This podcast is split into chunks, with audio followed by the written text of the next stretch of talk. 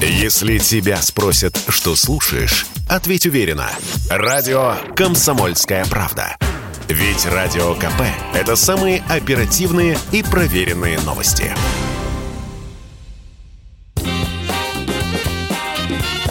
Был бы повод – Здравствуйте, я Михаил Антонов, и эта программа «Был бы повод» 15 марта на календаре и рассказ о событиях, которые происходили в эти дни, но в разные годы, ждет вас в сегодняшней передаче. 1917 год, 15 марта. По старому календарю это лишь начало месяца и самый финал той самой февральской революции. Именно в этот день император Николай II отрекается от престола в пользу своего брата Михаила Александровича. Ваше Величество, все командующие фронтами за ваше отречение. И генерал Алексеев? И генерал Алексеев. Это общее мнение. До принятия этого решения Николай II возвращается в Ставку из Крыма. Ставка находится в Могилеве.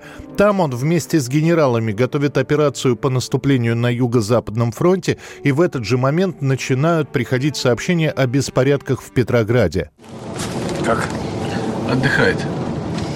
Срочная телеграмма из Петрограда от Родзенко. Что в ней? В городе беспорядки. Темно. Надо доложить расстроится. Надо доложить. Царь приказывает беспорядки пресечь, но так как донесения о событиях петроградских приходят с опозданием, распоряжения Николая II уже вряд ли что-то могут изменить. На улицах полная анархия, продукты заканчиваются, зато полно агитаторов, которые собирают вокруг себя толпы зевак. Главный лозунг тех дней в Петрограде – «Долой самодержавие». Ситуация будет ухудшаться с каждым днем. Военные гарнизоны бунтуют, отказываются выполнять приказы офицеров, много дезертиров с фронта фронта. На самих фронтах тоже идет агитация. Николай II пытается на своем поезде добраться из Могилева до Царского села. А ему в это время будут спешно слать телеграммы «Государь», «Пора принимать решение», «Нужно как-то успокоить народ», «Монархию сохранить возможно только передачей власти». Вечером 15 марта, когда из Петрограда приезжают представители Временного комитета Государственной Думы Александр Гучков и Василий Шульгин, Николай II заявляет, что во имя блага и спасения России я был готов отречься от престола в пользу своего сына, но пришел к заключению, что ввиду его болезненности мне следует отречься одновременно и за себя, и за него в пользу брата. Будет составлен текст отречения, который и подпишет Николай II в поезде, стоявшем на путях у железнодорожного вокзала Пскова. Отречение царя хоть и вызовет ликование в Петрограде, но спровоцирует еще больше митингов митингов и протестов с требованием упразднить монархию вообще. Под этим давлением и Михаил Александрович подпишет отречение от власти, передав ее Временному правительству. С этого момента монархия в России перестает существовать. Ваш отец отказался от престола в пользу брата своего великого князя Михаила Александровича. Стало быть, теперь император не папа, а дядя Миша? Великий князь Михаил Александрович тоже отказался от престола. Но если не будет императора, кто же будет управлять Россией? Ну, Россией будет править Временный комитет, созданный Государственной Думой – 1986 год, 15 марта. В советских газетах выходят небольшие некрологи. Сообщается, что во время циркового представления из-за трагической случайности погибла артистка цирка Ирина Асмус. В конце некролога сообщается, Ирину больше знали по участию в программе «Абавагадейка», где она выступала перед ребятами в образе Ириски. Татьяна Кирилловна, а меня тоже очень много нарисовали. Смотрите, сколько портретов. Я даже не знаю, какой из них лучше. В цирке, где выступала Ирина Асмус, она тоже была ириской. По сути, первая советская девушка-клоун, хотя девушке на тот момент было уже почти 40 лет. В первой передаче об АВГДейка никакой ириски не было. Были два клоуна недотепа и ведущая Татьяна Кирилловна, которая их учила. После стали добавляться новые персонажи. Задумчивый клоун Левушкин, веселый, но не очень умный Клёпа и, наконец, подвижная и хулиганистая Ириска – Сама передача создается по аналогии с американской улицей Сезам, где детям в игровой форме рассказывают о буквах, цифрах, правилах дорожного движения и так далее. Ириска пробыла в передаче почти 8 лет и действительно стала народной любимицей. Моя мечта войти в манеж артиста и людям радость жизни подарить. В 1985 году Ирину Асмус, ей тогда 43 года, в АБВГДейке заменяет другой актрисой, тоже ириской, но моложе. Ирина возвращается в цирк. На гастролях в Гомеле, выполняя трюк, Асмус отстегивает страховочный трос. Она постоянно до этого жаловалась, что тот ей мешает. И вот Ириска поднимается под купол, продевает в петлю ногу и начинает, как волчок, кружиться вокруг оси вниз головой. В этот момент нога из петли выскальзывает, и Ирина Асмус падает вниз, прямо на манеж. Она скончается моментально. Похоронят Ириску в ее родном Ленинграде. 15 марта 1990 года Михаил Горбачев приносит присягу в качестве первого президента СССР. Президента Горбачева, так же как и генсека Горбачева, народ не выбирал. Президентом Советского Союза Горбачев назначен в виде исключения народными депутатами. Выражаю глубокую признательность за доверие, которое вы оказали мне – избрал первым президентом Союза Советских Социалистических Республик.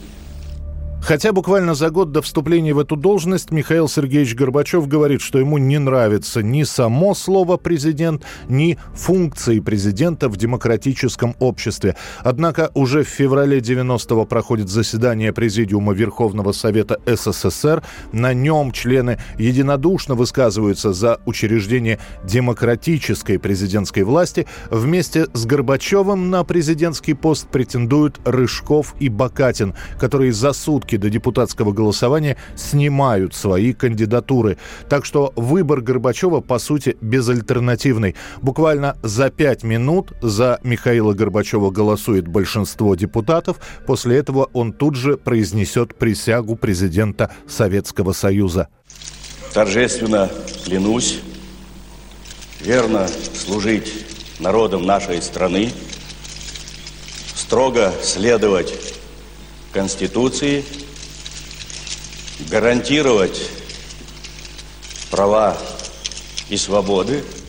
В самой стране к введению новой должности отнесутся равнодушно. Был генсек, стал президент. Разница небольшая. Продуктов больше не стало. Дефицит никуда не делся. А народ продолжал сочинять про Горбачева анекдоты и частушки.